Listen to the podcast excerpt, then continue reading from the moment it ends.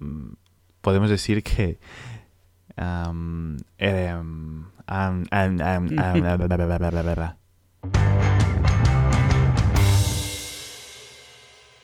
Al final, Edu, las dos cosas que yo quería comprar estas navidades, que eran los AirPods y la Nintendo NES Classic Mini, Tralarí.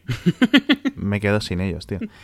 Y me parece bastante curioso, sobre todo porque hace ya dos meses y pico que estábamos en plan en este limbo de los AirPods, que no sabemos qué va a ocurrir ni nada. Y parece que en principio son, eh, porque ha habido novedades, que son fallos de... Decían que hay un fallo de fabricación a escala. Mm, No tengamos ni idea de qué puede ser, pero estoy leyendo que los Beats X, que son los nuevos cascos de, Sí. de Apple, o sea, de Apple, de Beats, de realmente. Que tienen el chip W1 también van a estar retrasados, con lo cual, pues estamos igual, quiero decir, no, no lo sé. Yo tengo muchas ganas de probarlo, pero hablando de cascos, has visto los rumores, bueno, rumores más que rumores, vamos a decir rumores sustanciados de que el Galaxy S8 no va a tener puerto de auriculares, tío. A ver, esto es al final es Samsung siendo Samsung. ¿vale? O sea, es Apple siendo Apple y Samsung siendo Samsung. En su salsa, por decirlo así. Mm. Apple se come los marrones, luego Samsung lo coge, lo hace y no sé qué. La gente está muy entusiasmada porque dice, wow, el Google Pixel 2 va a vender como la espuma. Oh, Estáis asumiendo que el Google Pixel 2 va a tener puerto de audio, ¿no? Mm, Porque también presumieron del puerto de audio con el Galaxy Note 7 los de Samsung, quiero decir. Que, el Google Pixel presuma de puerto de audio. Estaba pensando si recordaba cuál era el, el que había hecho el anuncio haciendo la bromita de que tenía Jack. Eh, sí, lo puse en Mixio. Um, Justin Denison, creo. Mm. Justin Denison Samsung, sí. Primero se burlaron, luego lo sacan sin eso, pero el momento sacan la puya. Ya luego sacan lo mismo ellos. A ver, yo solo simplemente quiero que Justin Denison, que fue el que hizo la pullita en el lanzamiento del Galaxy Note 7, que es, un, es el vicepresidente de marketing de Samsung América, Hmm. Que le toca hacer la presentación del S8. a ver qué dice. Pero bueno, yo qué sé, al final estas cosas son grandes empresas y al final esto es un negocio. Entonces aquí no hay hueco para el amor, por decirlo así. No, claro, y en el momento dices lo que sea que en ese momento te va a ayudar a vender. Y ya luego, pues, corregirás curso. O dirás que no es exactamente lo mismo por matiz que nadie más puede ver, pero bueno. ¿Tenemos más follow up? Sí, no sé si recuerdas que estuvimos hablando de la. Estuvimos hablando de No Man's Sky mogollón de tiempo. Y luego también estuvimos hablando de Star Trek, de la nueva serie que va a salir, de la que se llama Discovery, que va para el año que viene. Sí. Y estábamos como muy contentos y muy entusiasmados porque iba a venir Brian Fuller a hacer la propia serie, a ser lo que le dicen el showrunner. Sí. Se ha caído. se ha puesto a discusión, a- de discusiones con, con la productora y ha dicho que, que pasa del programa. Entonces, Que les den. Sí. Y claro, tío. Yo aquí ya digo, me bajo ya del hype, me bajo ya del barco de la, de la Enterprise, por decirlo así. Mm. Porque tú, ¿tú qué harías? Hombre, la voy a ver. A ver, eso el es lo que primer te iba a decir. O sea, a ver, me puedo, puedo decirte lo que sea aquí, pero la voy a ver. O sea, otra cosa es eso que dices, "Mm, a ver, que podría haber estado bien. Pero bueno, la veré y a ver qué tal. O sea, a ver si, si es un, un Next Generation o si es un Enterprise, esencialmente. A ver a quién ponen y a ver qué, qué es lo que salen. Le, daremos una oportunidad, pues bueno, es Star Trek y a saber si sale mal, a saber cuánto tiempo pasará antes de tener otra. Pero yo espero que salga bien aún así, o sea. O sea, también es cierto que hypeado no estoy. O sea, hype no tengo No. porque tampoco lo han estado... Al final de cuentas, hype no es solo porque va a salir. O sea, en realidad el hype es algo que te tiene que estar alimentando. Estar dando poco a poco, estarte dando trailers, escenas, escenas robadas que no son del todo robadas, yo qué sé. Y aquí tuvimos ese como teaser, porque ni siquiera fue un trailer. No, esto es un... Y, y no hemos tenido nada más. Entonces, bueno, Yo imagino... sabemos que viene, pero bueno, nos caerá de sorpresa cuando ya esté casi aquí. De momento lo que- la pinta que tiene es típica serie de sci-fi de los últimos 10 años, del canal digo, Sí. y eso no me garantiza nada, porque después de Battlestar Galactica y salvo quizá The Expanse, ¿es de la misma, es de, es de sci-fi? Sí, sí, Expanse? sí, pero The Expanse está bastante bien. Pero vamos, Claro, es, una excepción a, a sci-fi últimamente. Llevan unos años que, que no dan ni una. Justo que, claro, Sci-Fi tuvo esta gloria, ¿no? De, digamos, 2005-2006, ¿es posible? Cuando combinaban Star- las Stargate y el final de Battlestar y pitos y flautas y... Sí, Sci-Fi fue un canal que empezó con un potencial tremendo y que se dieron cuenta pronto de que los fans y los geeks estaban muy contentos, pero eso no pagaba las facturas. Entonces empezaron a meter, fue cuando quitaron Farscape, que era una serie suya, eh, y empezaron a meter la lucha libre y empezaron a meter realities y cosas así. Y, y al final eso sí que daba mucho dinero. Hmm.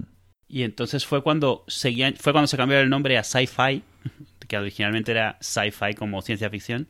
Sí. Cambiaron a Sci-Fi, empezaron a hacer de todo y perdieron mucho y, y es cuando se empezaron a hacer las pelis estas super malas que ahora son por las que son famosos, por hacer cosas cutronas. Y luego empezaron, a- hicieron Galáctica, pero realmente se volvieron famosos por ser un poco, eso, cutrillos, o sea, por hacer malas cosas con, con CGI mediocre. Expanse fue como una sorpresa súper inesperada, porque la historia era buena, pero realmente todo el mundo en lo que no apostaba nadie era en la ejecución. Y al final lo hicieron bastante bien, pero si te fijas, The Expanse no es una serie muy conocida ni tuvo mucho impacto.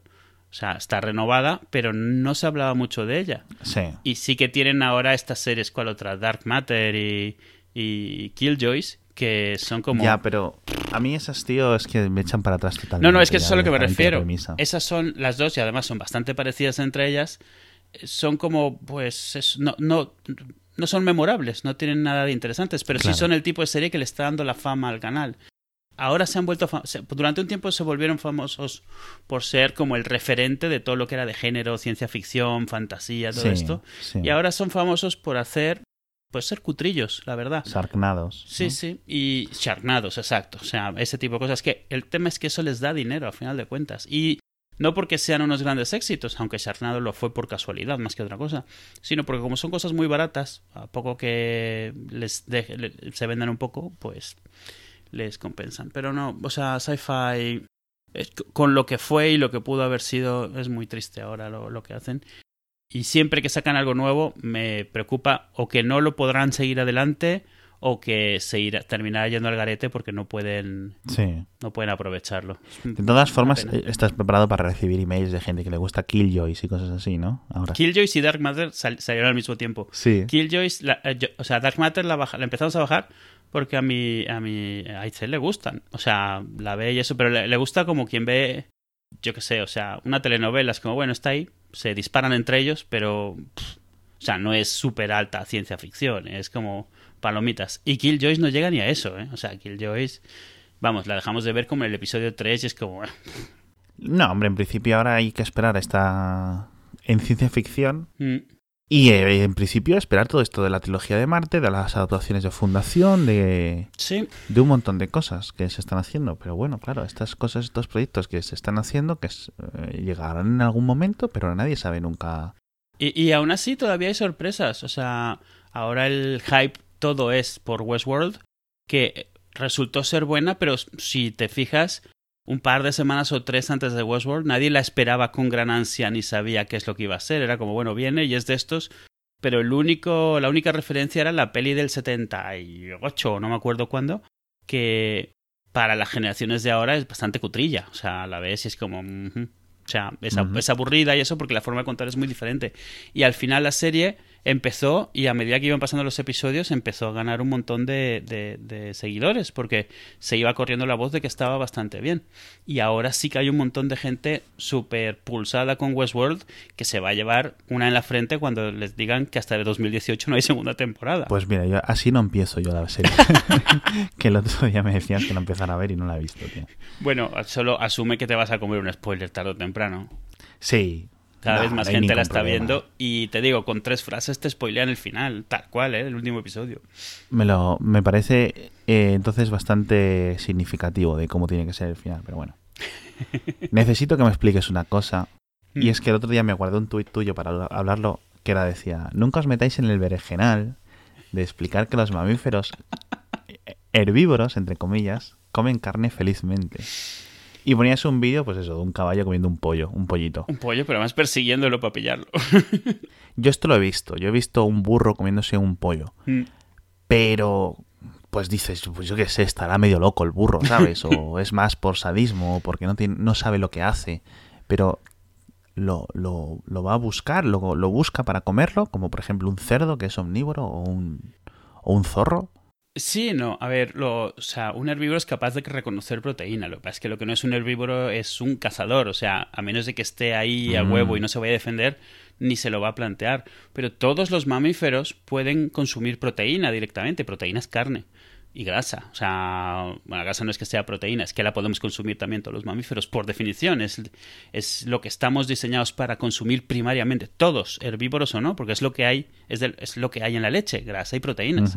Entonces, todos los mamíferos es lo que se les llama mm, carnívoros oportunistas. O sea, todo mamífero, si tiene proteína enfrente con cero consecuencias, se la va a comer. Esto me suena a nombre de grupo de WhatsApp. Carnívoros oportunistas o a nombre de, yo qué sé. Sí, es como los de las crónicas carnívoras. Suena un poco como así. Es como, hay un filete, Vale. Y, pero es así, o sea, hay, cuando te metes a ver los vídeos, ves montonales de vídeos y cuando te pones a buscar en internet, un montón de anécdotas, pues eso, de, de, de, un caballo, pues que si le acercabas un filete se lo comía, una vaca que se comía un filete. Ves montones de vídeos de caballos y vacas y, y, y venados, ¿sabes? O sea, ciervos comiéndose pájaros que están ahí, pollitos y para adentro, o sea, sin pensárselo dos veces. Y es gracioso ver los testimonios y, claro, mucha, es como lo que tú dices ahora, están locos, no sé qué. Como tendemos a asociar los, los mamíferos herbívoros con seres pacíficos y tal, les transmitimos un poco, los antropomorfizamos. ¿Antropomorfizamos? Sí. y, y, y, pensamos que es que tienen intencionalidad y que, y que son herbívoros por elección, de que, bueno, es que es malo comer carne. Pues no, es, han evolucionado para ello, pero no se lo piensan dos veces, simplemente es lo que les es más fácil comer y no están hechos ni en su instinto está luchar para comer. Pero de nuevo, si hay comida ahí, sobre todo si ya la ha comido alguna vez, de manera que la reconozca como, como alimento estaba leyendo en anécdotas y eso, uno que decía, no, y es que me acerqué y me di cuenta que el caballo se comió un pollo y desde entonces nunca le miré igual porque no sé qué, o sea, como, como que el caballo era malvado, ¿sabes? Y era como que no. Sí, que estaba loco el caballo. ¿no? Que no tiene, que no hay intenciones, o sea, o sea, no era el pollo, era proteína caminando por ahí cerca. Claro, porque en las aves tú te lo esperas, porque claro, las, la mayoría son omnívoras. Y yo, uno de los pasatiempos imbéciles de mi infancia era en hmm. ir al, al en, en, el patio donde mis abuelos, las gallinas ponían los huevos, y era, pues te aburrías, pues cogías un huevo y lo tirabas al aire y cuando caía al suelo, pues todas las gallinas iban corriendo a comerse el huevo y la cáscara y todo, y no quedaba huevo, pero en plan eh, la escena de los velociraptores cuando les echaban la vaca. como pirañas. Una sí. cosa, sí, como sí, sí, pues proteínas y calcios y todo para adentro. que les da igual, o sea que eh, no, tienen que pensar, no, esto ha salido del culo de la gallina esa de al lado, les da igual. Esto iba a ser el hijo de no sé quién, no, para adentro. y, y de hecho lo ves, bueno, a ver, podrías decir que no son herbívoros, pero lo ves lo típico cuando hamsters de repente se empiezan a comer entre ellos, que, a todos, todos los que han tenido hamsters les ha tocado que uno de ellos empieza a zampar a los otros. Sí. Yo me acuerdo que alguna vez eh, tenía, en clase estábamos, a ver, en clase me refiero en, tercero o cuarto o quinto, no lo sé, y estaban diciendo, no, que los hamsters, los hamsters son omnívoros, pero principalmente comen eh, granos y tal, y no sé qué. Y me, acuerdo un, un compañero que dice, y otros hamsters. Y claro, nos contó la historia de la hámster que había tenido cinco hámster y se comió cuatro. Sí. Claro, el tío se le ve que se le había que se había quedado traumatizado, por supuesto, porque claro. Pero es eso, o sea, no, no hay intenciones, como de la misma manera que muchos animales se comen su placenta. Es como está ahí, esto es proteína, no estamos para tirar proteína, ¿sabes? Entonces, para adentro. Qué curioso. Bueno, me he quedado con el concepto de carnívoros oportunistas, de todas formas. ¿eh? Está por ahí, de hecho, si lo buscas, oportunistic carnivores, Saldrá, te saldrá por ahí. Que no, que es, es una cosa que existe. Que sí, incluso lo verás a lo mejor como omnívoros oportunistas, en el sentido que todo lo que puedas mm. comer que te, que te puedas, que puedas digerir, para adentro. Y en el caso de los pájaros hasta no, porque se comen piedras para tenerlas guardadas para machacar el resto de la comida, con lo cual todo va para adentro. En fin, y para acabar el follow-up, ¿sabes qué me ha pasado, tío? El otro día estaba por internet, como todos los días, y de repente alguien puso en Twitter lista de los mejores juegos para de mis mejores juegos de 2016 o algo así, un desarrollador de un desarrollador de Apple, creo que era, de hecho, que así con Twitter. Y veo un juego y digo, yo, uy, qué raro, y me llama la atención y se llama un juego que se llama Factorio. Mm, Tú ya sabes que no tengo mucho tiempo para jugar videojuegos, porque mm. bastante tengo como para encima tener una distracción masiva, ¿no? Con lo que me conozco yo.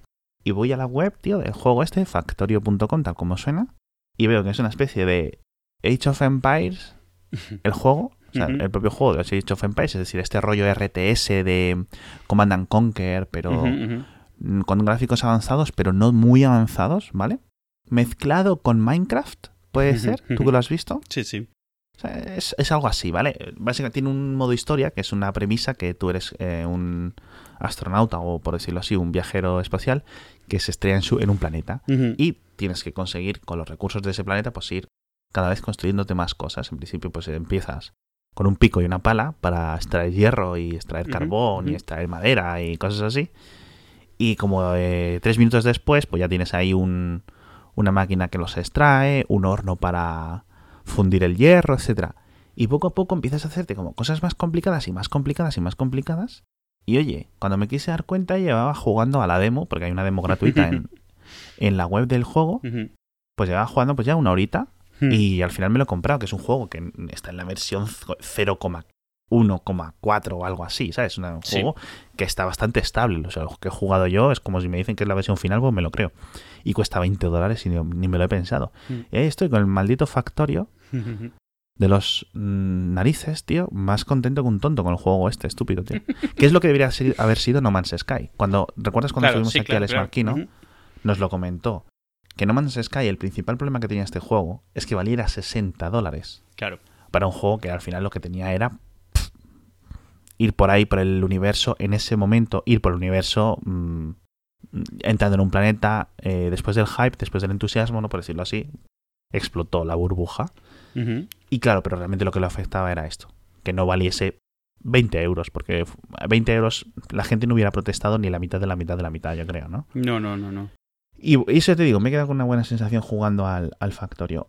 Yo lo conocí, o sea, no lo conocía, lo conocí por casualidad, por ahí viendo en foros de estos de, de, de, de flipaos, de, de gente con demasiado tiempo libre, eh, de un tío que se había hecho un reproductor de vídeo en Factorio, utilizando miles y miles de fábricas creadas desde una vista de ojo de pájaro muy elevada, todas esas fábricas encendiéndose y apagándose de cierta manera, reproduciendo vídeo eh, en tiempo real de un vídeo alimentando un vídeo de eso.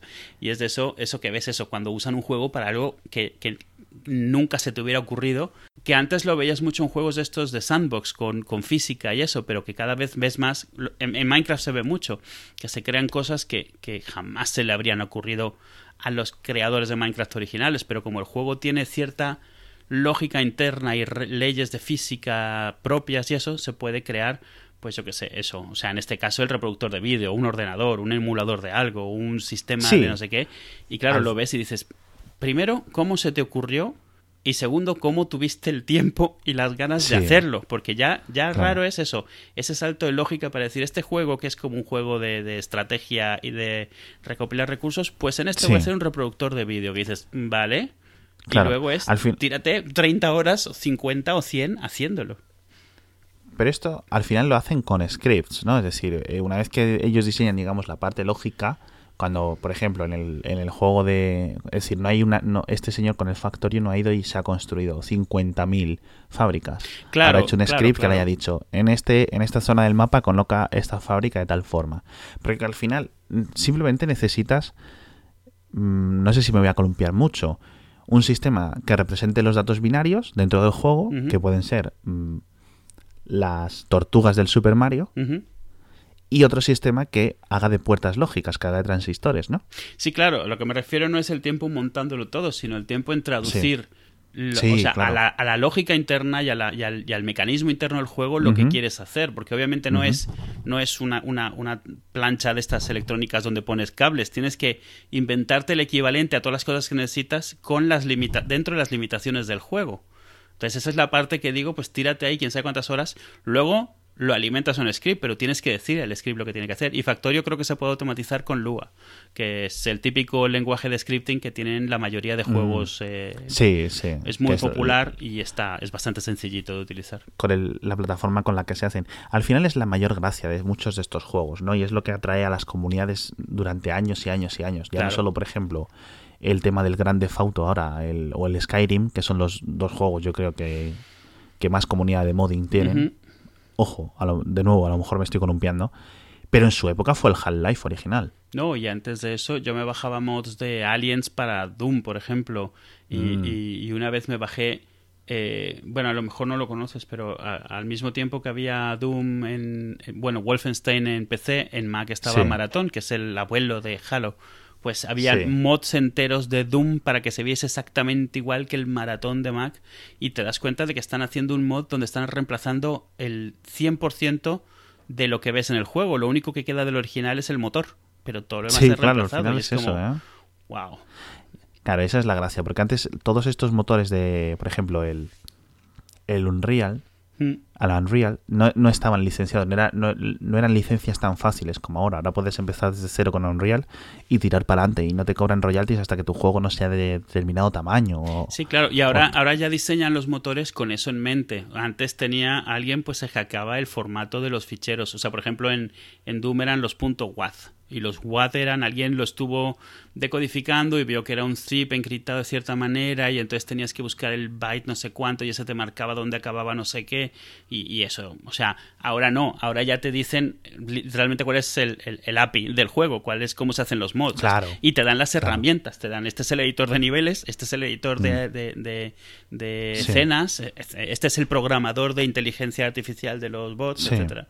Que está Es igual de bien, porque significa que no te puedes tirar, no te tienes que tirar tres años solo haciendo reverse engineering del juego Claro. para empezar a hacer cosas. Claro. Bueno, antes he dicho que el Skyrim y el Grand Theft Auto 5, pero el, yo creo que el mayor sigue siendo el propio Minecraft, que al final es Sí, bueno, una bestia sí, sí. parda pensada en, en la propia modificación. De todas formas, volviendo al tema del Half-Life, que tiene ya 15 años, el original. Bueno, 15 años puede tener el Half-Life 2 ya. A lo mejor tiene 20 ya el Half-Life.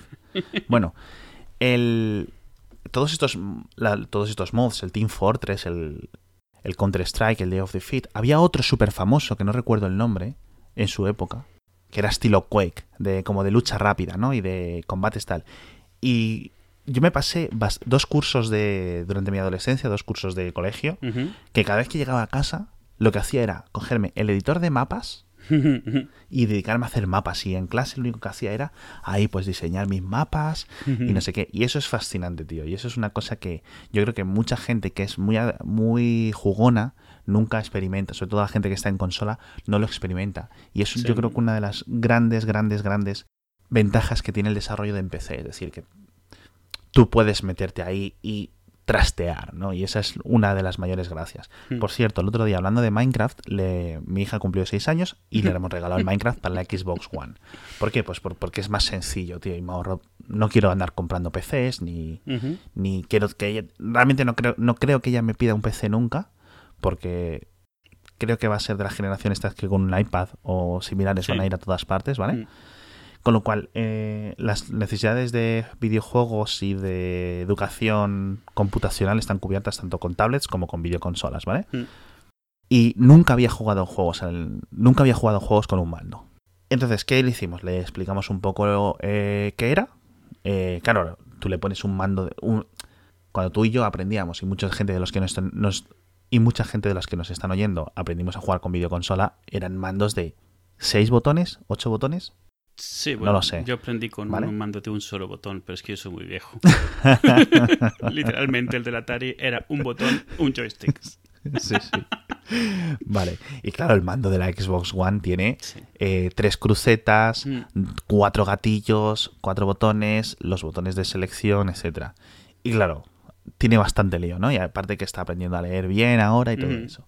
Entonces le explicamos todo. Eh, con, este, con esta cruceta se mueven las piernas, es decir, el, el muñeco se desplaza. Con esta, eh, con esta cruceta tienes que hacer la relación de que cuando tú la mueves se mueve la visión, ¿vale? Sí. Y eso es un poco complicado. Pero estuvo, su- estuvo, fue fascinante porque en una hora ya lo había dominado. Es decir, toda la coordinación ojo-mano que no tenía, que era nula. ¿vale? Que le costaba cualquier cosa, en una hora ya lo dominaba, tío. No perfecto, ¿vale? Sí. Pero ya empezaba a hacer. Y me fascinó poder verlo en persona, porque cuando tú eres un niño, un mico, y estás ahí, que te ponen, alguien te pone el Super Mario o el Lemmings o no sé qué, en mi caso, ¿no? Y estás ahí frustrado porque no sabes qué estás tocando, pero empiezas a tocar hasta que empiezas, uy, ¿qué he tocado? Sí, miras empiezan a pasar y cosas. Sí. Claro. Y tu cerebro, y, y ahí puedes ver incluso, tío, cómo se, se forman las, no sé si son las conexiones neuronales o las sinapsis o qué Mm. es lo que está pasando a nivel neuroquímico, pero es curioso verlo en un niño, tío. Es muy curioso. Y eso es una cosa que sí recomiendo a todos los padres, porque lo del Minecraft yo sé que ya ha pasado, que llego tarde, pero no podía regalarle Minecraft al año y medio, con lo cual pues he tenido que esperar hasta hoy. Por suerte está bastante bien. Tema importante de la semana. Microsoft. Tío, yo lo siento, porque es un tema aledaño. Llevamos 700 millones de semanas hablando del tema de los MacBooks y el ARM y el no sé qué. Y justo cuando decimos el, el, el episodio anterior, ya vamos a dejar de hablar. Bueno, por fin. Llega Microsoft y dice, a partir del año que viene mmm, vamos a poner ARM. Ala. Porque sí, tío. Y claro, ya se había medio filtrado con esto del Project um, Cobalt, que le habían dicho, pero claro, yo pensaba que se quedaría para smartphones. Es decir, ok, vale, un smartphone va a poder coger y funcionar. Pero claro, luego no tenía sentido que fuese tan limitado, ¿no? Sí. Y entonces, eh, yo lo que quería es que me explicaras tú cómo puede funcionar todo esto y, y que realmente es una emulación, porque no es, es algo más complicado y es algo distinto a lo que hizo Apple cuando lo de... No, es que han hecho, decía, eh, he leído varias veces que decían que era similar a lo que hizo Apple con Rosetta, cuando por todo su sistema operativo voy a inventármelo un poco de las instrucciones de PowerPC a Intel, uh -huh. lo había ido recompilando durante los últimos años a la medida, es decir, había modi modificado el sistema operativo para tener dos versiones. Mm. Una que funcionase con las instrucciones de PowerPC y otra que funcionase con las instrucciones de Intel, ¿sí? Uh -huh. ¿Esto es distinto? No, sí, es, es, lo que... Lo que a ver, no, no, han dado datos técnicos los de Microsoft, así que solo podemos un poco deducir a partir de lo que han hecho. Eh, en realidad, bueno, antes que nada, o sea, emular, por, por, por, por partir un poco de, de, la, de, la, base, porque es que esto se complica muy rápidamente. Emular, una vez ya hablamos de lo que es emular, es eh, simular uh -huh. cómo funciona otra arquitectura dentro de, dentro de una, simular otra, como muñecas estas rusas, una dentro de otra. Sí. Y normalmente no es un gran problema cuando estás emulando una arquitectura menos poderosa de en la que lo estás emulando. Por ejemplo, uh -huh. cuando, cuando Mac pasó de 68K a PowerPC, PowerPC era muchísimo más potente que 68K, podías meter un emulador de 68K, no hay ningún problema. Cuando pasó de, de PowerPC a Intel, uh -huh. los chips Intel eran mucho más poderosos que el PowerPC G4, porque eh, el G5 no se emulaba en Intel, se emulaba el G4, que era el que tenía las instrucciones mm. fácilmente emulables y además no habían temas de licencia y además no tenía un montón de extensiones que tenía el G5 que complicaban mucho esa emulación, ¿no? Vale. De la misma manera que cuando se emulaba 68K en PowerPC, se emulaba un 68K sin coprocesador matemático, porque el coprocesador matemático complicaba muchísimo la emulación. Que son vale. asegúnes que da un poco igual, ¿no? En su momento, cuando Apple hizo el emulador de 68K en PowerPC, se considera, si mal no recuerdo, la primera vez que se hizo de forma exitosa integrar una arquitectura completamente diferente de forma transparente en tu sistema operativo, o sea, migrar de una arquitectura a otra y que tu, para tus usuarios sea transparente. Y lo hizo uno que era en ese momento empleado de Apple que se llamaba Eric Trout. Eric Trout luego se salió, se fue a Connectis, hizo el primer emulador realmente de velocidad real de PlayStation que existió, que se llamaba Virtual Game Station. No, en Mac de hecho, ah, o sea, Mac. para Mac. Okay. Y le pilló Connectix y luego hizo un mejor emulador de 68K para PowerPC. Y luego quien le pilló fue Microsoft. Y es quien se ha dedicado a todos los esfuerzos de virtualización de Microsoft desde entonces. Uh -huh. Tiene, o sea, tú buscas las patentes de Eric Trout y no hay una sola que no tenga que ver con emulación, virtualización claro. y probablemente esté metido en este ajo también, al final de cuentas. Con Windows 8, Microsoft eh, eh, anunció que introducía una cosa que le llamaba Windows Runtime, que era como una... Imagina como un Java. Era una forma uh -huh. de compilar aplicaciones para Windows que permitían que funcionasen en Windows sin importar en qué arquitectura estuviese Windows ejecutándose. Era un poco como, como bytecode, como código binario universal. Tenías un runtime y entonces estabas programando para ese runtime y si el runtime sí. Windows 8 en, en, ARM lo ejecutaba, Windows 8 en Intel lo ejecutaba. El tema es sí. que realmente no se utilizó mucho, las, las instrucciones estaban muy limitadas, había muchas cosas que no se podían hacer y eso se quedó un poco ahí. Luego, que eso... eso es de donde vinieron la Surface RT original. Sí, así es. Y todas estas tablets que eran eh, tan limitadas, ¿no? Así es. Y una de las cosas que utilizaba Windows Runtime, que también entraron al mismo tiempo, era lo que le llamaban WinRT, que es como el Cocoa de Windows. O sea, es el nuevo aspecto de Windows que reemplazaba los APIs anteriores y reemplazaba también el aspecto anterior. De eso, lo único que se quedó es lo del aspecto, porque al final el Windows RT, uh -huh. aunque por supuesto se sigue soportando, porque Windows retrocompatibilidad toda la que necesite, pero realmente como esfuerzo no funcionó. Y entonces ahora lo que han anunciado es que, y de nuevo, no han dado detalles técnicos, así que es un poco deducir, ya llevábamos rumores de que se iba a ejecutar, eh, que se iba a instalar Windows en, en ARM y la, duda era qué van a hacer con los programas para, para x86. Y lo que han anunciado es que tendrán soporte nativo, transparente, invisible, como estas emulaciones que hemos hablado de Apple antes. ¿Cuál es el tema? Los ARM, incluso los más potentes, siguen estando un poco por detrás de los Intel equivalentes para CPU por CPU, o sea, hercio por hercio. Entonces, hay ciertos trucos. ¿Qué es lo que, qué es lo que parece que están haciendo? Primero lo han anunciado con, con Qualcomm, en vez de simplemente decir que Windows lo soporta. Eso significa que hay un componente en hardware de algún tipo ahí. Y han hecho mucho hincapié en que, que es el API de Win32. El API de Win32 es el que se introdujo con Windows 95 es el con el que se han hecho las aplicaciones que tienen aspecto de Windows de toda la vida.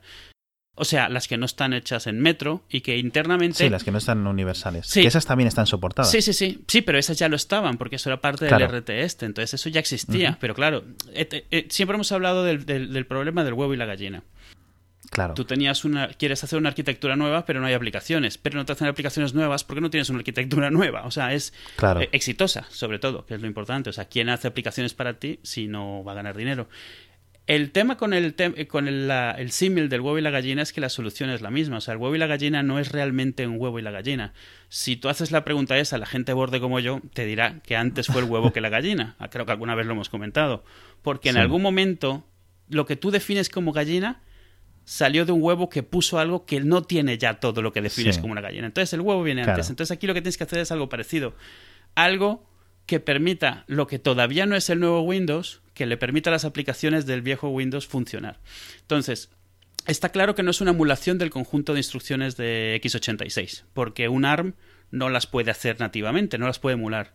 Entonces, hay como dos opciones obvias. La primera es que esta alianza con Qualcomm sea que el chip que les están dando tenga un subset de estas instrucciones como, como hardware aparte, como un, un, core aparte especializado, en vez de simplemente ARM emulando las, las instrucciones. Esto es complicado pero está soportado por el hecho de que sea una alianza con Qualcomm. No una alianza, pero que hayan dicho que el chip este lo va a soportar. En principio, la presentación se hizo con un 820, que es por ejemplo el chip que hay en un Galaxy S7. Para el futuro, para cuando lo vayan a presentar, hablaron de un, del Samsung. No sé si, perdón, no sé si lo remencionaron realmente. Lo que se comentó era un eh, sobre un Qualcomm, un Snapdragon 835, que es el nuevo que va a salir mm. en unos meses. Y, que es como dos veces más potente, más o menos. Y lo, lo, lo, que sí es obvio, o sea, al margen de que se haga ese, ese, digamos, un core especializado, ¿no? Es que lo que sí hay es una optimización en hardware muy grande y sobre todo una separación de lo que son las tareas de emulación lo más posible. ¿Esto qué significa? Si tú ves el vídeo en el que demuestran cómo va, al principio te dicen, no, y esto es una aplicación de x86, y esto es no sé cuánto, pero tú empiezas a ver, a separar las cosas que están haciendo y realmente lo que tiene pinta de que están haciendo es que internamente eh, Windows, o sea, estas aplicaciones se están pudiendo ejecutar, pero realmente se están redireccionando llamadas nativas. No es que se estén emulando, se está emulando lo mínimo posible. Se está emulando todo para lo que hay una llamada, no hay una llamada nativa. Esto es un poco como como con iOS, tú en iOS, tú no tienes que saber qué hardware tiene iOS, tú le mandas cosas al reproductor. Y si un día ese reproductor cambia totalmente el hardware y la implementación, tú no lo sabes porque tú solo mandas igual.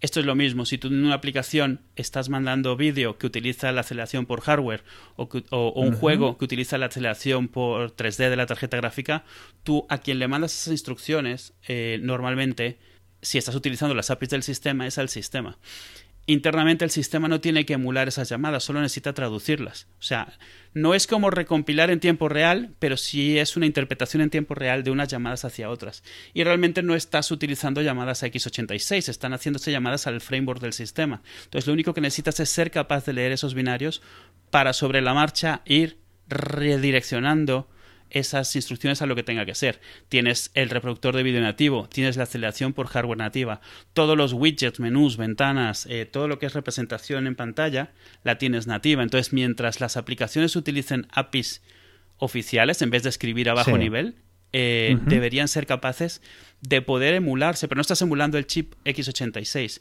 estás emulando las librerías de Windows, que es Win32. Esto es lo que hace Wine, por ejemplo, en Linux. Wine en Linux emula las librerías de Win32. Eh, y esto hace que las aplicaciones de Windows se puedan ejecutar. Incluso para, para, para Mac, eh, las aplicaciones de Mac, hay un emulador de las instrucciones de Cocoa para Linux que se llama Darling, que en teoría es capaz de, emular, de, dejarte ejecutar una aplicación de Mac en Linux. Está muy en pañales, pero eh, la filosofía es la misma. Es mientras algo no sea de bajo nivel que esté tratando de llamar al hardware directo, por ejemplo, ¿sabes qué cosas no funcionarían con esto? Drivers. Un driver de impresora no funcionaría con esto, no uno o, de un hardware para el cual Windows no tenga ya soporte, digamos, estándar. No funcionaría. Nada que esté hecho en ensamblador, probablemente muchas cosas que estén accediendo al hardware directamente en vez de utilizar las librerías de, de DirectX o todo esto, nada de eso iría. Pero todo eso sí, cuando hacen el demo en el que te muestran el vídeo, el vídeo no está ejecutando nada en x86, todo se está haciendo nativo y, acelerado por hardware. Cuando arrancan Photoshop, lo único que está hecho probablemente en, instrucciones x86 son cosas que no requieren mucho CPU, como la rutina de arranque inicial que está eh, viendo qué plugins tienes y tal. Esa parte probablemente es nativa en x86, pero no es una parte que requiera mucho CPU. Lo único que notarías es que la ventana de inicio a lo mejor pues tarda un par de segundos más de lo normal o 10 segundos, pero te da igual. Pero una vez que entras, ahí se han tenido mucho cuidado de decir, os voy a demostrar cómo funciona un radial blur. Los efectos de Photoshop siempre, primero, siempre se han podido hacer eh, optimizados para la plataforma. O sea, en el sentido de que optimizados para las aceleraciones locales. Y segundo, ni siquiera sabemos si están utilizando el plugin original de Photoshop o un plugin adicional que esté todavía más optimizado. Pero en el momento, por ejemplo, si en Mac, si estuvieras utilizando las rutinas de OpenCL, tú mandas la instrucción y quién lo está ejecutando. A lo mejor es un core de la GPU, a lo mejor es un core del chip principal, te da igual. Te llega el resultado hecho, el sistema decide quién hace ese cálculo. Pues en Photoshop probablemente ese blur no lo está haciendo el emulador de x86, lo está haciendo la, aceleración gráfica, que es la que se utiliza también para hacer cálculos matemáticos. básicamente lo que han adaptado es las capas del sistema operativo, que lo, que son las propias APIs. Entonces cuando la aplicación se conecta a esas APIs, esas APIs Windows 10, cuando se ha instalado, al ver que es un procesador ARM, ha instalado las versiones concretas de ARM y ya está, ¿no? Sí, y yo sospecho que es eso. Tienen una emulación de la, del Win32 sobre ARM. No una emulación, es que no eh, ni siquiera sería una emulación, sería una, sería una interpretación de las instrucciones. Y sí que no me extrañaría que hubiera una emulación de x86 para los flecos pero habrá muchas limitaciones como las hubo en Mac también. En Mac te decían, puedes ejecutar algo, pero si algo requiere un G5, olvídate. Si eh, a partir de este cambio de arquitectura puedes ejecutar tus aplicaciones normales, pero nada hecho en ensamblador puede funcionar. Claro. O, por ejemplo, eso, nada que tenga que requiere una FPU, una unidad de punto flotante, el coprocesador matemático. O, o algo que era muy famoso, o no puedes tener extensiones del sistema. Las típicas preferencias que te instalabas y eso, pues esas van a un nivel más bajo de lo que se ejecutaba Rosetta o M68K, que era el emulador. Entonces, esas no. O sea, hasta luego. Una cosa interesante. ¿Dónde, ¿Cuál es la situación? ¿Cuál sería la situación de los drivers? Yo me compro un ordenador con de estos Windows 10 con ARM, por ejemplo, un portátil de Samsung. Hmm. Puedo instalarle las mismas aplicaciones, los mismas, una impresora de la misma forma que le puedo instalar, por ejemplo, al mismo portátil, entre comillas, de Samsung con un Core i5 de Intel? Todo depende. En, todos los casos en los cuales el driver, por ejemplo, lo hace Microsoft, Microsoft tiene un montonal de drivers genéricos y también incluyen de fabricante. Apple hace lo mismo. Es para evitarte que tengas que instalar nada. Tú enchufas tu impresora y suele funcionar. Esos seguramente estarán portados, entonces tú no te enterarás. Si te compras una multifunción que no sé qué, que requiera que requiere un driver del fabricante, del propio fabricante. Entonces ese probablemente no irá hasta que saque la versión hasta que nativa. No porque esto vale con recompilar. Es muy probable que sí. No, no, no, es muy probable. A menos de que tengas programación a bajo nivel, en el sentido de plan instrucciones en ensamblador, lo más probable es que recompilar sea suficiente o recompilar con algunos cambios. No sé si recuerdas cuando Apple se pasó a Intel que de repente te salían y, bueno, recompilar me ha tomado 15 minutos. O sea, eso es todo. O sea, recompilar, en muchos casos, a lo mejor los únicos cambios que tienes que hacer es porque ya que estás recompilando, pues te han actualizado las librerías del sistema y algunas llamadas ahora requieren otros parámetros, pero es lo mínimo. O, o ahora, para compilar tienes algunos requerimientos más. Mucha gente uno de los problemas más grandes para migrar a Intel no era que fuese difícil, era que había muchos que todavía estaban en Classic. O sea, Quark, por ejemplo, era famoso, que todavía estaba en su, su, su, maquetador en lo que era antes de MacOS 10, en el MacOS 9. Mm. Y claro, cuando se, se movió a Intel, se, se, detuvo porque no ibas a emular un PowerPC dentro, un, o sea, un sistema operativo viejo dentro de un para PowerPC claro. dentro del emulador de PowerPC que ejecutabas dentro de Intel. Era como aquí sí. cortamos. Y entonces claro. eh, fue muy sonado porque lo, el problema no era portar de una arquitectura a otra, era portar un programa que no habías adaptado a las nuevas librerías desde hace 10 años. Entonces, porque ahí sí. eran 10 años de cambios acumulados.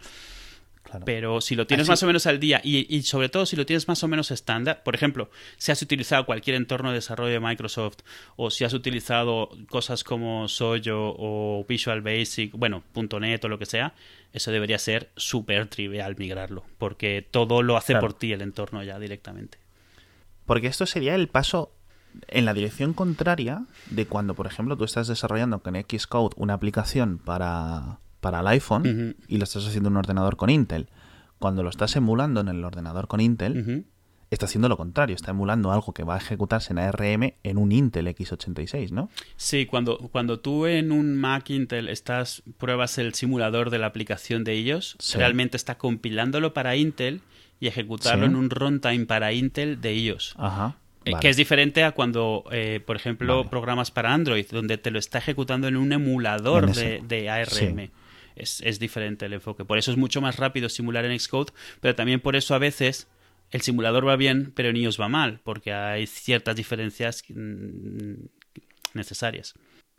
Fantástico. Yo la verdad, eh, por la parte que me toca a mí, por la parte que yo veo, es decir, cómo esto puede afectar a la industria, esto a mí lo único que me, mm, me llena de ilusión y de gozo porque lo que vamos a ver es eh, tanto los lo que llevamos solicitando desde hace tiempo, que es un, un, solo cacharro que sea universal, es decir, el típico que me da igual que fuera la marca que fuera, bueno, mientras no fuera alguna locura de estas con Ubuntu o cosas así, o en plan cinta aislante y 50 Raspberry, mm. pero eh, poder tener un dispositivo, es decir, yo voy a la tienda, le digo, quiero este móvil, por ejemplo, de, de Samsung, de HP, de Hewlett Packard o de quien sea, ¿vale? Y tiene Windows 10 completo. Y yo lo estoy usando y estoy usando una tipo de, una interfaz no táctil, que lo, la gracia es que ya ha presentado, lleva 4 o 5 años, ¿no? Uh -huh. Por decirlo así, Windows, dándose de contra las paredes para adaptar su interfaz, ¿no? Uh -huh. Si lo llego y lo conecto a un monitor, el propio sistema operativo detectará que la nueva pantalla, la nuevo, digamos, el nuevo contexto en el que se encuentra es apto para teclado y ratón. Con lo cual, como tú una cosa táctil es más fácil adaptarla a teclado y ratón que al revés, ¿vale? Sí. Ahí es cuando, aparte de poder usar con teclado y ratón Windows 10, podré ejecutar las aplicaciones, digamos, tradicionales. Que esto era lo que hasta ahora no se podía. Es decir, yo no podía coger, puedo coger un HP Elite, que es un smartphone de, de Hewlett Packard, y ponerle un monitor externo y un dock y teclado y ratón, pero tengo que ejecutar aplicaciones a pantalla completa porque es la limitación actual de Windows 10. Uh -huh. Y de hecho tengo que ejecutar solo las aplicaciones universales, que es lo que estábamos comentando. Sí, que Con lo cual están ahí las mismas. Eh, no puedo tener el mismo el navegador que yo quiero. No puedo tener Chrome, por ejemplo. Uh -huh. No puedo tener el Skype de Windows 10. Tengo que tener el Skype de Windows Mobile, uh -huh. por decirlo así. Y esto yo creo que es el punto definitivo. Veremos, porque después de muchos años diciendo que Apple, eh, a ver si Apple saca sus MacBook con RM, que es lo que decíamos antes, al final ha sido Microsoft la que ha pasado por... le ha adelantado por la derecha presentando esto. Esto no quiere decir que no, que no lleguen a, a, que ahora en marzo Apple no coja y presente un MacBook con ARM en vez de con un Core M de Intel, ¿no? Sí. Y, no y bueno, y tampoco quiere decir que vaya a ser exitoso, porque a ver la ejecución Exacto. final y tendrá mucho que ver cómo se camelen a los developers y cómo se lo vendan a los usuarios. Y bueno, el hecho de que también es. Y el hecho también de que es algo por probar. O sea, porque sí. no o sea a ver puedes decir son muy baratos la batería les durará mucho y eso pero eso eran también uh -huh. los puntos de venta de los netbooks y ya vemos lo que pasó entonces a ver qué tal la ejecución no pero aquí aquí hay una cosa porque los netbooks tenían un problema que era el rendimiento y la calidad de construcción no en general un montón de, de problemas aquí curiosamente y es por lo que decíamos tú y yo hablábamos en privado que es curioso que llegue ahora cuando por ejemplo el, el Snapdragon uh -huh. el Snapdragon 835 es el heredero del 820 y el 820, que es el actual, es una máquina no similar a la 10, pero en algunas cuestiones, sobre todo en, en CPU tal, mm. es igual de potente que el chip del iPhone. Es decir, tenemos procesadores de smartphones de hace dos años que son extremadamente más potentes de lo que usamos en nuestro portátil del día a día o en nuestro ordenador de día a día. Mm. Sobre todo en cuanto no tengas un ordenador para jugar a juegos o no cuentes mucho con la potencia gráfica. Es decir, un Intel de hace 5 años, ¿vale? Es el equivalente a un a uno de estos chips de ARM de, de gama alta de hoy en día, ¿vale? Es decir, podemos compararlo en, en muchos factores. Con lo cual ya no es como, por ejemplo, los netbook en concreto, que es decir, que eran ordenadores de 200 euros, 300 euros, con pantallas de mierda, todo muy mala de calidad, ¿vale? Yo creo que aquí sí podremos, sí puede haber cierta ventaja. En el sentido de que la, la típica gente que se compra un portátil con un i5 de dual core de hace dos años, de hace dos versiones, o con un i3, esa gente ahora va a, venir, va a comprar esos mismos portátiles 100 euros más baratos y con un procesador más nuevo, simplemente con ARM, claro. Sí, yo todo esto lo estoy viendo un poco desde fuera porque no tengo, no tengo opinión. O sea, si al final... Quiero decir, yo no tengo ningún Eres interés neutral. particular porque sean ARM, pero si al final sale mejor, tampoco tengo nada en contra en especial. Yo creo que va a venir bien, sobre todo porque le va a meter un poco el golpecito en la espalda que necesita Intel para espabilar. Eso sí, o na- es- eh, eh, de hecho, para mí lo mejor que puede pasar con todo esto es eso, que le pongan un poco... Que, que- que le hagan ponerse las pilas un poco a Intel porque está un poco Sí. en los laureles y está empezando a ser un Claro. poco como IBM cuando Apple les dejó, que era como me tardo, te digo que saco algo y no lo saco y Mm. no tengo y me da Sí. igual y, y de hecho eso fue lo que hizo que Apple tuviese que cambiar en su momento. Si esto empieza con que tenga un éxito moderado, ni siquiera tiene que ser un hit, Sí. pero con que tenga un éxito moderado, o sea, Intel se tiene que poner las pilas por narices, porque Claro. porque ahora tiene un monopolio y es muy fácil, o sea, Claro, que el otro día me enteré que es una cosa que yo había sacado de mi cabeza, de todo, de, de mi memoria, por decirlo así, Mm.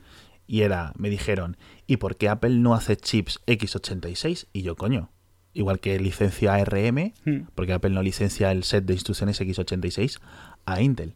Y resulta que solo lo pueden usar Intel y AMD porque tienen unas licencias Sí. entre ellos, ¿no? Mm. Después de no sé cuantísimas denuncias y juicios y cosas así de los 90, que yo eso, cuando llegué y me enteré de eso, no lo entendía, medio lo aprendí y lo olvidé, ¿no? Como Sí. esto no es necesario para mí, para yo vivir, ¿no? Y fíjate que es curioso que nadie más en el mundo puede hacer x86 que Intel y AMD. Sí, si mal no recuerdo, puede que me equivoque, pero si mal no recuerdo, eh, AMD puede hacer x86 porque Intel utiliza AMD, ses- AM64, o sea, el, el- eh, A64. O sea, Intel adoptó el set de instrucciones de AMD Exacto. de 64 bits cuando todavía se peleaba con AMD porque AMD tuviera el de 32, o sea, el de, el de Sí. x86 y al final al llegaron a un acuerdo la- de, bueno, solo es tú y yo. Exacto. Tú y yo nos repartimos esto. Sí. Sí. Es decir, si alguien quiere coger y entrar hacia un chip x86, Intel no le va a dejar. Y si quiere hacer algo después de 64 AMD no le va a dejar. También Porque es se han hecho cierto, cosas exclusivas entre ellos y también es cierto que Apple podría ir con AMD, pero a saber qué tipo de contrato tiene con Intel. Claro, uf, Ujú. no lo sé. Luego típico. Luego, eh, cosas que nunca van a ocurrir. Apple, Apple compra AMD, Apple compra Intel, Apple compra, yo qué sé, ¿vale? Al final vimos quién compró ARM, que lo compraron los de SoftBank. Sí, Decir, eso no lo hubiera, es que eso no lo hubiera predicho nadie de todas formas. ¿eh? O sea, era como... mm, y llega por, llega por el campo izquierdo, nadie lo veía, taca. Sí, en cierto sentido fue bastante inesperado, pero bueno. No, luego analizas y ya lo entiendes, pero ah, como predicción, nadie, yo no vi que nadie fuera capaz de predecirlo. Nadie, nadie, absolutamente nadie. En fin, bien. eh, tenemos dos secciones, Eduardo, cariño. Toca otra ronda relámpago, ¿vale? ¿Estás preparado? Después, a no, ver, no. llevas aquí media hora contándonos y ahora estoy aquí y yo digo, "Ah, presume, ¿no? Presume aquí de enciclopedia, saca, saca la escena, que si, que si las RIS, que si los PIS, que, que si mi madre, que si el X86, no sé qué. Yo creo que hay gente que ha apagado el cerebro de escucharte hace rato, Ah, pero ahora tiene que volver a encenderlo. Eh, para quien, nadie, para quien no lo recuerde, la ronda relámpago es una sección en la que le hago ocho preguntas a Edu de diversas categorías. Tampoco son en plan física nuclear, ¿vale? en las que más o menos se supone que Edu debería de poder responder. Eh, nos han dado varios comentarios sobre la, desde el último programa en el que hicimos la ronda relámpago. Esta es la segunda versión. espera, ocho, eran ocho porque la primera vez se te ocurrieron solo ocho y ya se han quedado ocho. ¿O, o hay alguna razón para que sean ocho? Tal cual. Es, Eh, es esa, es esa. Realmente quería que fueran 10, pero como que eh, son 8. Edu, mira, son 8 pues porque 8 es el número de la suerte en chino. ¿Te gusta esa Me parece, respuesta? me parece súper bien planeado todo. Bien, lo que sí, el comentario que me dijeron y que me, que me cuadró para mejorar un poco la estructura es a los 5 segundos bocina de corte, ¿vale? es decir, si no te digo ya, te digo y tú lo cortas. Y tenemos y siguiente pregunta, ¿vale? Y luego ya nos ponemos a discutir las respuestas, ¿de acuerdo? Vale. ¿Estás preparado? Venga. Madre mía, me estoy frotando las manos, Sí, he oído, he oído, literalmente sí. y figurativamente. Venga, preparado. ¿Quién sale en los billetes de 100 dólares? Tanto que lo ves. No, Washington sale en los Nah, fuera, fuera, fuera. Esta, Star Trek. ¿Qué raza del universo Star Trek está especializada en el comercio? Los Ferengi. Bien, hostia, muy bien ahí, ¿eh? ¿Qué deporte tiene más jugadores en cada equipo, de cada equipo en el campo? ¿El fútbol, el, el- el europeo, por decirlo así, el fútbol Sí. o el cricket? El fútbol. No, Eh. 11 igual. ¡Y trampa! Eh, lo siento. Software. ¿Qué programa es más viejo? ¿Microsoft Excel o Word? Word. Sí, muy bien. 1983, dos años de diferencia. Sí, sí, sí. Eh, cambiamos. Manga. Ojo. ¿Cuál es el manga más vendido de la historia? Tienes que saberlo. Akira. Di uno. ¿Has dicho sí o no? No, no, sé- no sé cuál has dicho. Ah, se ha cortado, Akira. No. Sí. No, luego lo comentamos. Eh, cómic americano. El universo. El universo Tierra 23 de DC. La madre ojo, que. Tierra Todos los superhéroes son afroamericanos. Superman está basado en Barack Obama. ¿En qué personaje está basado Wonder Woman? En Oprah. No, casi. vale, siguiente. Completa la lista. Kilo, mega, giga, tera. Después de tera. Peta. eh, Sí, siguiente. ¿Cómo que siguiente? Z. Peta y después. ¿Z? ¿No es Z? Mm, No, No. luego lo comentamos. Pues ya. Y último, venga, última pregunta, ya está. Ya, relájate, relájate que ya solo te queda una. ¿Cuál es el elemento químico más pesado que se puede encontrar en el universo que no esté generado en supernovas? Este es muy fácil. El plomo. No. Literalmente has saltado primero se te ha pasado por la cabeza, ¿no? Sí. Ni lo he pensado. El plomo que me estás dando. En fin. Eh, bueno, yo creo que lo has hecho bastante bien, ¿vale? Vamos a comentar las que has, las que has aprobado, ¿vale? De todas formas, el otro día creo que aprobaste, acertaste tres. O dos, vamos, depende cómo te pongas. Dos o tres de ocho, sí. Pero yo creo que esta vez has mejorado, ¿eh? Mm. Te, he visto sobre- te he visto bastante despierto. Cultura, ¿quién sabe los billetes de 100 dólares? Benjamin Franklin. Ah, Hombre. Esa- eso que lo ves en mil millones de pelis y de repente Claro, tío. te lo preguntan Los y dices, Franklins, tío. "Up". y lo has reconocido hermano- siempre, pero de repente, no. Claro, tío, el hermano de Loreta. Eh, la de ciencia ficción has acertado muy bien los Ferengi, Mm. que yo creo que yo los conozco de ver vídeos en internet de Deep Space Nine. Claro, no sé si sí, en otras sí, sí, series salen. Que eh, son estos con las orejas muy grandes y tal. Sí, salieron por primera vez en Next Generation y luego volvieron a salir en Deep, eh, Space Nine y no tenían nada que ver con los que salieron en. Next Generation, pero eran un poco... ¿Sabes qué eran? Eran la respuesta a los escritores a la utopía de, de, Sí. Roden- de Gene Roddenberry, porque era, Sí. mira, no podemos hacer historias si aquí no hay dinero, si aquí no hay comercio, Sí. si aquí no hay, no hay trapicheo, no hay contrabando, y entonces, claro, Claro. metieron ese tío ahí, o sea, el tío en Deep Space Nine que te lleva el bar, que se la pasa con contrabando, trapicheando, con pasta, tiene ahí prostis, tiene ahí eh, apuestas, porque necesitaban. O sea, no, no tenían ya historias que contar, o sea, era como, Sí. es que no, esto es una utopía, no funciona. Es curioso los Ferengi porque, igual que por ejemplo los Klingon tienen la violencia Mm. y los vulcanianos tienen la lógica, ¿no? Sí, Los Ferengi tienen como el comercio, ¿no? Es como su, su aptitud innata, ¿no? Por Sí, esto es, esto es ¿Me como- estoy equivocando? Eh, sí, no, es cierto. Esto es como cuando se quejan de los planetas de Star Wars porque dicen, ¿cómo que todo un planeta es desierto? ¿Cómo que todo un planeta es nieve? Ya. Pues esto es lo mismo. Toda una raza solo hace una cosa. O sea, el- toda la raza Pero- al completo se dedica a una sola cosa. Vaya tela. Luego, te- lo siento, te- además de hacerte la trampa, Mm. te la he hecho de deporte, que es como doble trampa, Sí, lo bueno, siento sí. mucho. Pero bueno, 11 jugadores, tanto fútbol como cricket, contando todos los que hay en el campo en cada momento. Vale, ¿qué programa es más viejo, Word o Excel? Yo creí que aquí te podía pillar. No. Pero Excel es del 85 y Word es del 83. No, esto de... Tiene sentido, ¿no? Que lo prim- No, pero esto además... Tiene esto sentido tiene que lo primero que hagas es un... Sí, no, a ver, si solo, no, si solo piensas en los programas tiene más sentido porque además eh, te, te- te- te inculcan en la historia de que las hojas de cálculo fueron como el killer application y tal, y entonces dices, bueno, Sí. pero la realidad es que Word salió para dos y para, para la hoja de cálculo que sacó Microsoft era eh, Multiplan. No, Multiplan. Sí. Sí, Multiplan. No lo sé. No, no. que salió. A ver, la, la hoja de cálculo original era VisiCalc. Y el tío que la hizo dijo que esto era tan bueno para todo el mundo que la hizo, no la patentó. Así que inmediatamente Lotus llegó, hizo una mejor y lo mandó a la, lo, lo mandó a la bancarrota. Sí. Inmediatamente. Y luego llegó Microsoft y dijo, oye, esto de Lotus está muy chulo, yo voy a hacer eh, Multiplan. Y entonces Multiplan al final no se comió un colín y lo que hicieron es Excel para Mac. El primer Excel fue Sí. para Mac. Entonces ya desde ahí ya Sí. tienen las papeletas para que yo me acuerde muy Claro. clarito. Y luego el siguiente, el primero que se hizo para DOS, realmente se hizo para Windows 2 y lo podías usar en DOS y venía con un runtime de Windows y te arrancaba solo las ventanas, pero no el resto de Windows. Sí. Era muy muy cantoso porque era cuando todavía era muy común en DOS, o sea, en PC ver programas en DOS y este era gráfico y era impresionaba bastante. Y todavía tenía el Sí. modo este de emulación de Lotus, porque todo el tema era comerse el mercado de, de- de Lotus. Y tenía forma de cambiar todos los atajos a Lotus. Y Word es al revés. Word era de texto totalmente. Era, es muy famoso quien lo haya usado, la pantalla de texto azul.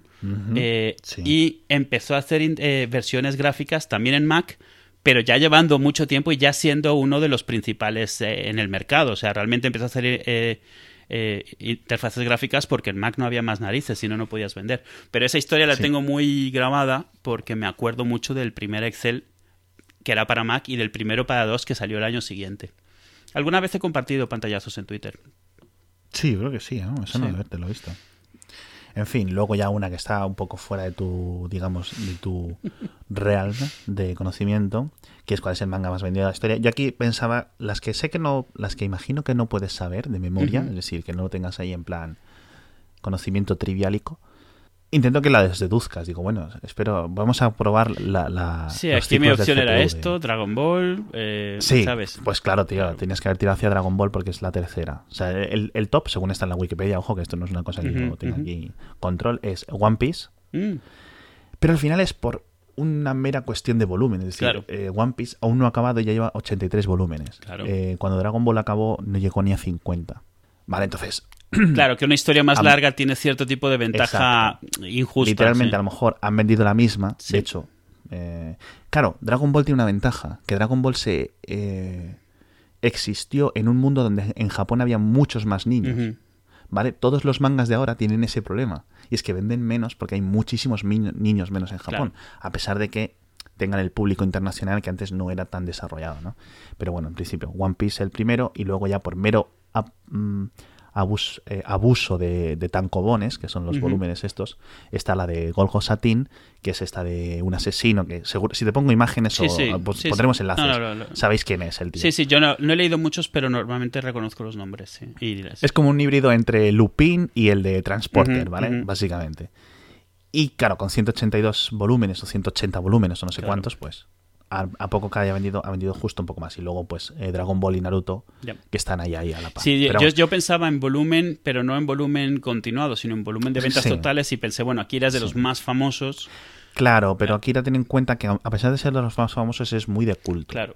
Y es mucho Y más final- corto también que muchos de Exacto, los otros. Son entonces, seis volúmenes. eh, es para un público más adulto. Al final, el- es como, por ejemplo, comparar Superman con Watchmen. ¿Vale? ¿Es mejor Watchmen que casi cualquier historia de Superman? Sí, por supuesto. Sí. Mm, ¿Es más vendido Superman que Watchmen? También. Siguiente Sí, pregunta. esto es un poco como esta- cuando te dicen cuál es la serie más vista de televisión y entonces te dicen, Claro. pues, Days of Our Lives, una telenovela. ¿Por Sí, qué? Porque lleva emitiéndose 60 años. Entonces, pues Sí, sí, en números brutos, pues es lo que hay. Sí, exacto. Mm. Exacto. Y bueno, el universo de la Tierra 23 de DC, eh, Superman afroamericano estaba dibujado, ¿no? Digamos, al estilo de lo que es Barack Obama y Wonder Woman estaba basado en Beyoncé. Ah, mira, bien. Que yo aquí dije, a ver si lo deduce, ¿no? Por decir, pues alguien famoso, afroamericano, eh, ¿no? Con cuerpo No, amazónico. me ha ¿no? faltado la última. Eh, las dos primeras sí las he cumplido en lo que he dicho, pero lo de cuerpo amazónico mm, no, es más bien otro tipo de cuerpo. Has dicho Oprah. Bueno, en fin. Bien. Y luego esta dije, bueno, la puedes sacar. Kilo, mega, giga, tera. A ver si te la sabes ahora. Peta, que la has dicho. Y después de peta. Eh, no me acuerdo, o sea, sé que son. Exa. Exa, exa. Ah, exabyte, claro, sí lo he visto. No lo sé, no lo sé, no lo sé. Y después Z y después Ahí estaba Z. Sé que Iota venía después de. Z, pero me faltó Exa. No, no, claro, si ahora te la sabes todo. No, no, no, no, no porque es, lo otro sí lo he visto. Es que Iota, es que yo creo que lo de Exa, como me suena a otra cosa, no lo registro. tú sí que eres un, tú sí que eres un Iota. en fin, ese es el nivel, amigos. Este es el nivel. Este es el nivel de eh, humor. Es muy tarde y, y es lo que hay. Y luego, ¿cuál es el elemento químico más pesado? Esta es una pregunta que cuando lo estuve pensando digo, oye, porque me suena, ¿no? Bueno, la respuesta es el hierro, ¿vale? Mm.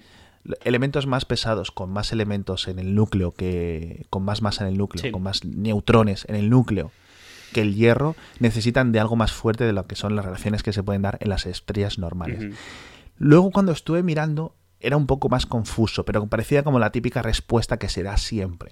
Es posible que sea un poco más complejo y que haya algunas eh, estrellas en las que haya níquel o cosas así, pero todo lo que sea, no sé cuál es el elemento del, del, hierro, el 23. No sé. No, lo sé. Bueno, me lo estoy inventando.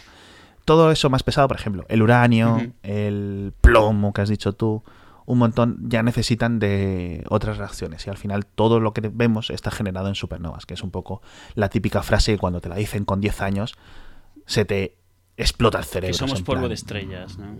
Guau, chaval, sí, es bastante una locura, ¿eh? Sí, sí, en el momento en el que te das cuenta exacto de que todo lo que eres alguna vez fue parte de una estrella y los volverá a ser a la larga, es como, ¿perdona? Y es donde te das cuenta de la magnitud en tiempo y en escala de todo. O sea, hay como, ¿pero qué? Eso está muy guay, mm. porque cuando a un niño le dices esto, puede reaccionar de dos formas. O le explota el cerebro o dice, ah, Ok. Y ahí ya sabes cuál es el niño que puedes descartar y tirar al contenedor, ¿no? El que... Sí, sí, sí, sí, totalmente. Pues yo este ese tipo de cosas que vi en Cosmos la primera vez, cuando la, la y era como, ¿what?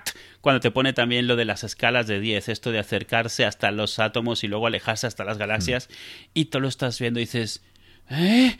La magnitud de lo que estás viendo es que te empieza a desbordar la cabeza. O sea, ¿no? Yo ese vídeo suelto lo he visto cientos de veces. Todavía ahora lo ves y dices, wow. O sea. Es una locura, sí. Mm. Es como cuando intentas eh, pensar en el universo, este, lo que es en el espacio-tiempo y en, el tiempo como una cuarta dimensión mm. y ves un cubo que realmente no es un cubo, sino que es un rastro de cubo que va pasando, ¿sabes? Sí, que se mueve de formas muy extrañas, pero no se está moviendo. Y te empieza a doler la cabeza y empiezas a pestañear con un ojo y cosas así. sí, sí, total. En fin. Y ya está. Eso es todo lo que tenía. Adiós. Adiós.